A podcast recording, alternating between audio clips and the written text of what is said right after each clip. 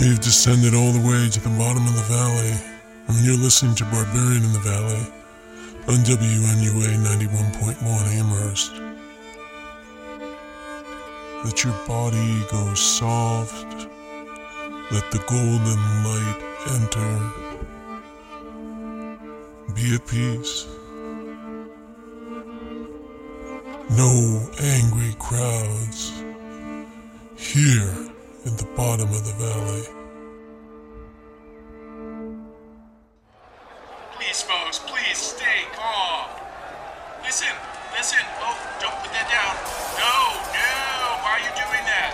Look, that's that's not even my car. You're not even smashing. I don't even know whose car that is you're smashing. Listen, if you have a problem with me, please. Let me know what I did.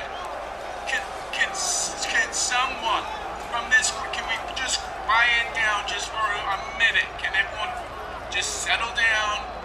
And then one of you can tell me why you're. Okay, that is my car. Okay, can you? All right, back away from the car. You know, okay, because you know what's gonna happen now. The cops are gonna come. All right. So if if just one person in this crowd can step forward. Just tell me what I did. You know, I, I'll tell you right now, I'm, I apologize for whatever I did.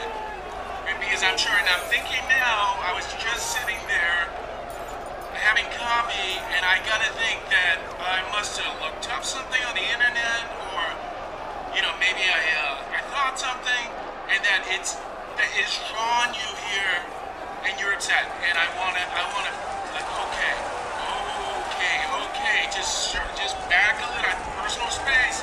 I need some personal space here, people. Listen, I just want to say I'm sorry for whatever I did. And maybe even not just for today, but just like the last year or even anything I did a long time ago. I apologize. I will make it up to you. I will find a way. Okay, that's the police. Now, when the police come, I don't want anyone getting arrested. This is our time to now all kind of calm down. Okay. All right. Now, don't attack the cafe. The cafe has nothing to do with this. It's, you, did I say, I can't, okay. All right, all right, listen. Let's just take a deep breath, folks. Okay, take a, this, take a deep, oh, we're gonna calm down now. We're gonna calm down, you know. Down. Listen, the cops are on their way.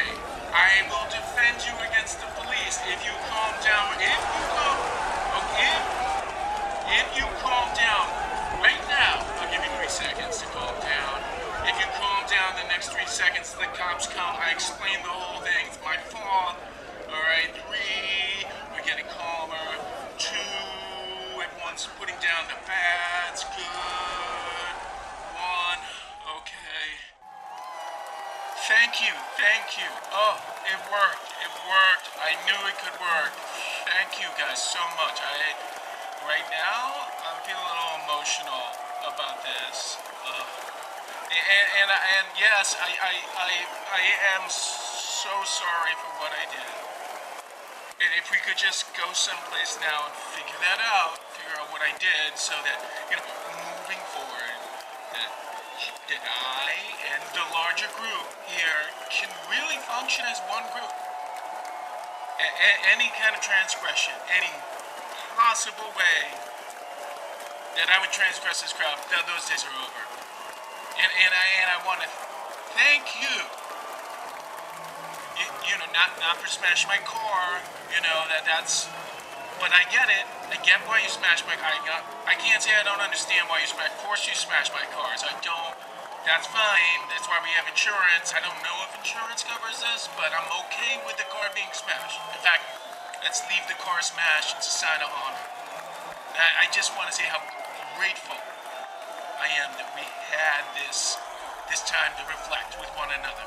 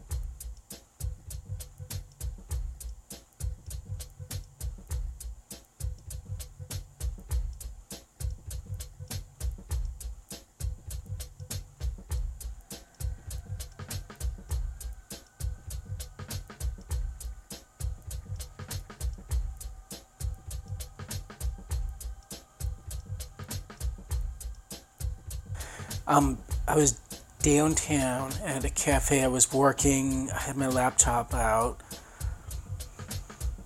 I go to leave. I literally step right out of the cafe, and there's, like, right there, there's hundreds of people. It, like, this really big, angry crowd is in front of the cafe, and I'm thinking, I don't know what, you know, I don't know what this is about, but, like, it becomes really clear fast th- that I, they're actually angry at me. Like, they've come to, like, protest me or something. And I'm just trying to calm them. I'm just begging them to calm down so I can figure out wh- what I did. And then, like, I just, I don't know how, I just channeled this thought. Like, I couldn't calm them down. And then all of a sudden I thought, well, you know, what's the strategy here? You know, we've talked about strategies.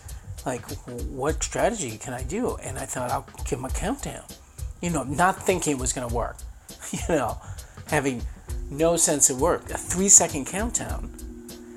I count down three seconds. I hit zero, you know, and they're totally quiet. And then they erupt in applause. Like, they go from that moment of being just so angry to just, I felt so much love from them. I mean, it was it was amazing. It's probably like a peak moment in my life. Hmm. You're telling me that this actually happened. Is that you're t- you're telling me that this actually happened in real life? In yeah, well, because it sounds almost like a dream, you know. Right. Yeah, yeah. It yeah. sounds it sounds like it a, is like a dream. Yeah. I mean, it is like a dream, right? And even while I was in it, it felt like a dream. Because it was so unusual. All I, I, all my distress, I felt like it was cured in this moment. Of your dis- like your distress about oh, just like not being seen and all this anger directed to me. Oh. Right, and it really doesn't even matter if it was real or if it was a dream in that way, because well, you felt this sense of satisfaction, this sort of the I mean, change. I think it would matter, don't you, if it was real or a dream? Well, I, I mean, I, I guess I kind of do. I'm a little bit, it's hard for me to really understand why this would occur. It doesn't really feel like as, that you're saying to me that, you know, I, I can't understand what the inciting incident is. Is there, well, I mean, right. You're not... Hey, you and me both. I mean... But that part doesn't bother you. What's really... What you're coming to me with is really how you were able to change the crowd, which I think is great. You know, I just feel like... This is why I shouldn't have even brought it up. You know, this is what I thought you would do, is just, like, question whether this happened. Like, I can't believe I just... Okay, so let's just think about this. I actually just lived through what was a very scary... moment and then triumphant moment. I come in here and tell you about it, and I, I you're questioning whether it's real, you know. you know. I, I you know I don't know if it's real or not, and I don't mean to um, doubt you. I, I just it sounds very odd, and I can't imagine if it did happen how horrible that. Listen, it doesn't matter if it's real or not. You know, we're here to work on... Keep saying on... that. Keep saying no. that. That's really pissing me off right now. No, it does matter if it didn't happen or not. You don't see the difference between that being a dream and actually happening? I'm interested in, in just your reaction. I'm not... Oh, okay. That's... So I should just go and sleep a lot and have these dreams and I'll be okay. Is that what you... Is that the what we're talking about now? I just dream all this stuff and I'll be cured. Is that well, it? You know. Would really appreciate it if you would accept that this happened to me.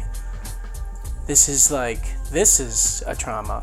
This is traumatizing me right now. This is more traumatizing than the angry crowd I had to deal with. You know, in, instead of in just the- like, just saying, just like, basically spending spending this whole session trying to figure out if this happened or not. You know, read the papers. Yeah, you're it's right. on the internet. I, we don't need to, I, listen, I agree. It's on we the internet. Need, we don't need to figure out if it's real or not. Um, so let's do talk about that sense of success.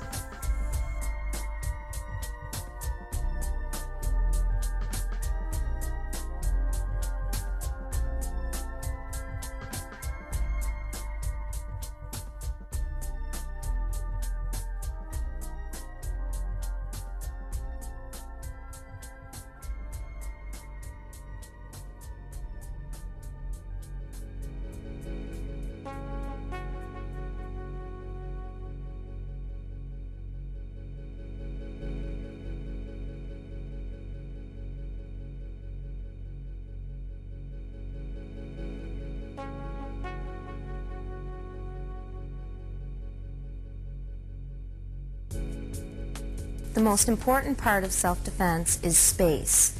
If you're not in the area in which you could get hit or kicked, the likelihood of you getting hurt is minimal. In this circumstance, I'm standing away from my patient at least one leg length away, and that is plenty of space for me to stay safe. If she were to become aggressive, I could run out the door. Also, when it comes to space, you want to make sure that you maintain the safe presence. The safe presence is at least that one leg length away and off to the side. This way, if your patient needs to escape, your patient can escape, and if I need to escape, I can escape.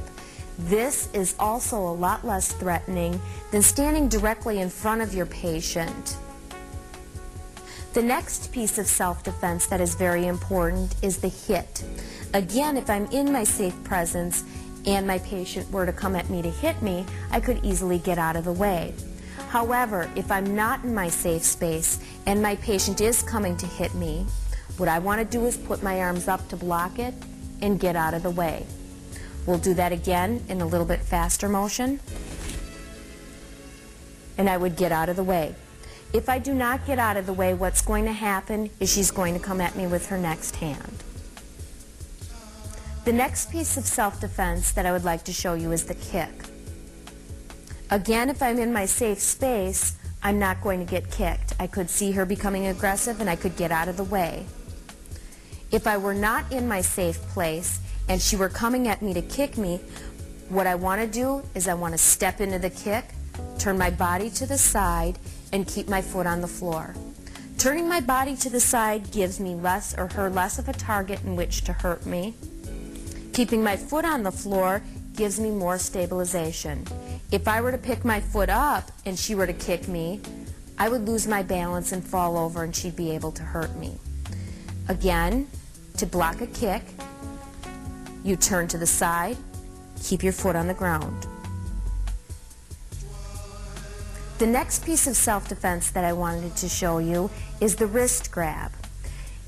If you are being grabbed by the wrist, what you want to do is you want to use the element of surprise, and you want to go in the direction of the weakest point, which is the thumb and the forefingers.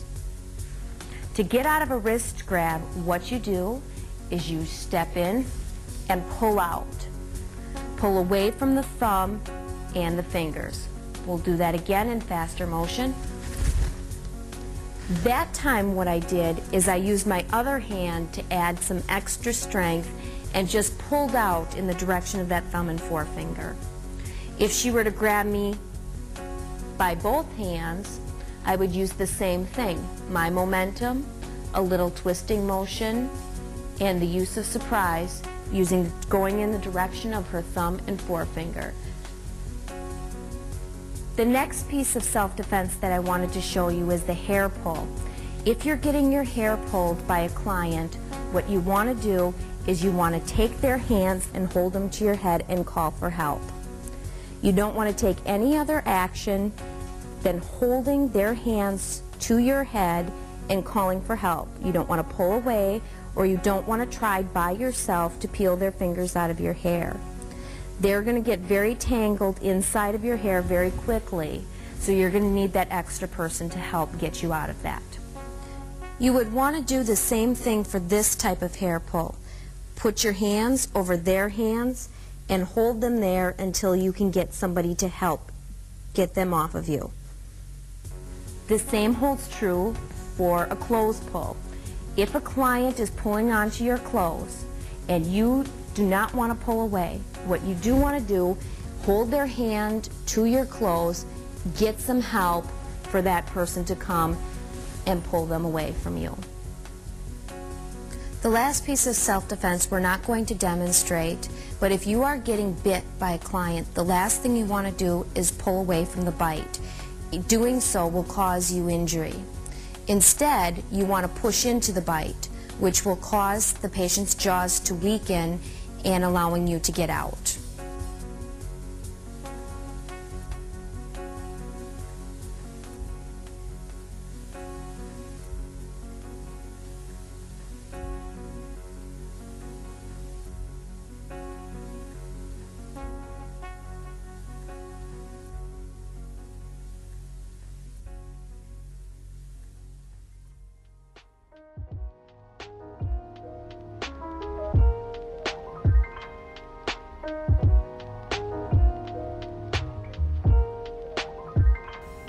We have already taken on attitudes, what we like and what we don't like. I like this person, I don't like this person. Now with this person I will do things willingly, with this person I'll do things un- unwillingly. This may be two people, two aspects of life, two communities, two nations, two many things. This I will do willingly, this I do unwillingly.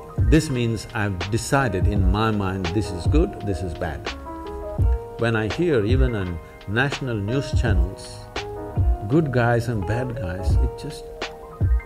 Once you have this kind of thing, you are going to be disastrous to the planet, it's just a question of time. The moment you decide, this is a good person, this is a bad person, this has gone deep into American society.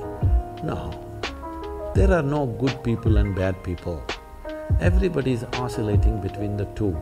If you create a very pleasant, wonderful atmosphere, everybody behaves wonderfully. If you create an unpleasant atmosphere, a whole lot of people act nasty. Yes or no? Anybody who is not like you is obviously bad, isn't it? Isn't it so? Those who are not like me must be bad people. Because the basis of goodness and what you think is goodness is decided by you. No, you have no business to do that. Willing means this, I'm just willing. I'm a hundred percent yes to life. I am not yes to this one, no to this one, no. I am just yes and yes to life. If you are a hundred percent yes to life, you are a volunteer. You have become a willing life. You have become so willing that you have no will of your own. People ask me, Sadhguru, how do you operate with all these people? All kinds of horrible questions they're asking, they're doing this, they're doing that. I said, my life is not about them, it's about me. It's about how I am. It's about me. It doesn't matter how they are, that's their choice. But how I am is my choice, this is my way. No matter what they do, I'm like this, because I have not given that freedom to anybody, that somebody can freak me, somebody can make me angry, somebody can make me happy, somebody can make me unhappy. These privileges I kept to myself. It's time you do that too, because if somebody else can decide what can happen within you right now, isn't this the ultimate slavery? Huh? Isn't this? Someone else can decide what should happen within you. What happens around you, of course, so many people decide. Hmm? What happens around us is not hundred percent ours, but what happens within me must be my making, isn't it?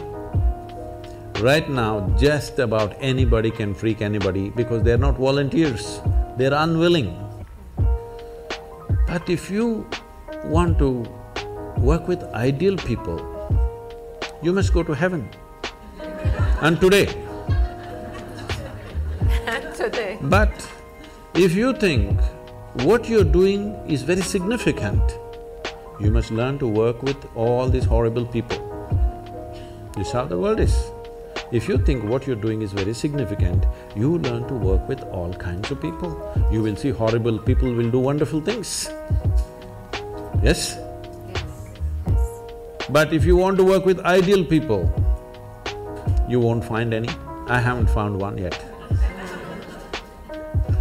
All kinds of mixed bags. Yes. But if you are willing that you are not yes and no, yes to one, no to another, you're simply one big yes, you will find a way.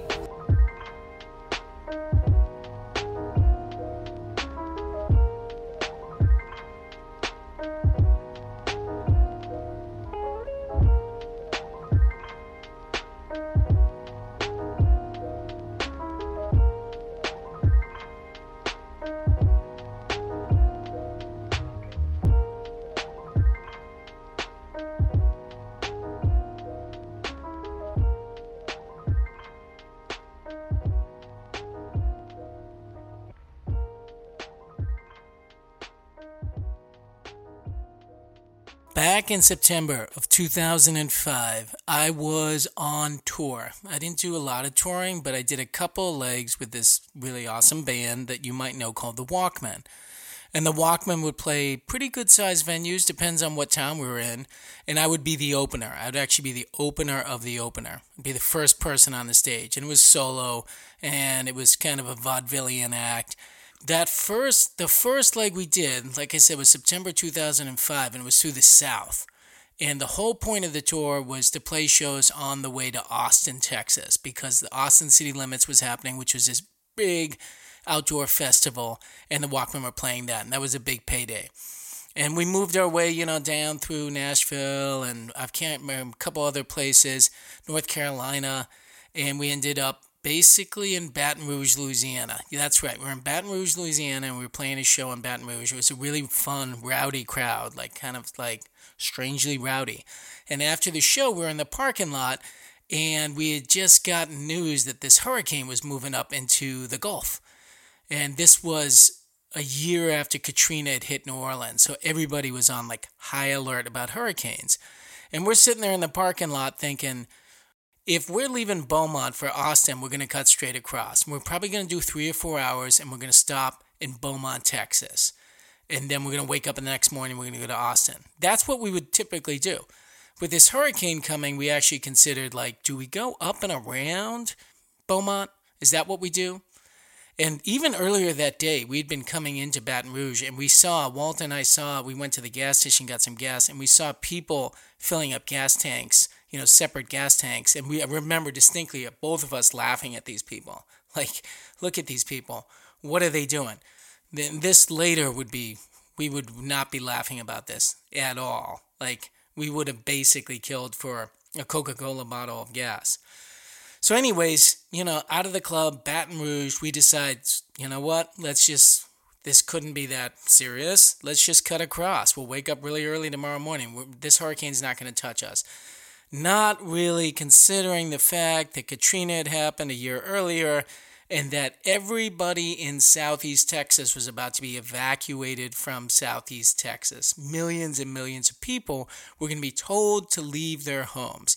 You know, not when the hurricane hit, you know, that's not when you evacuate. You evacuate a day or two before the hurricane hits, which is exactly when we were heading for Beaumont.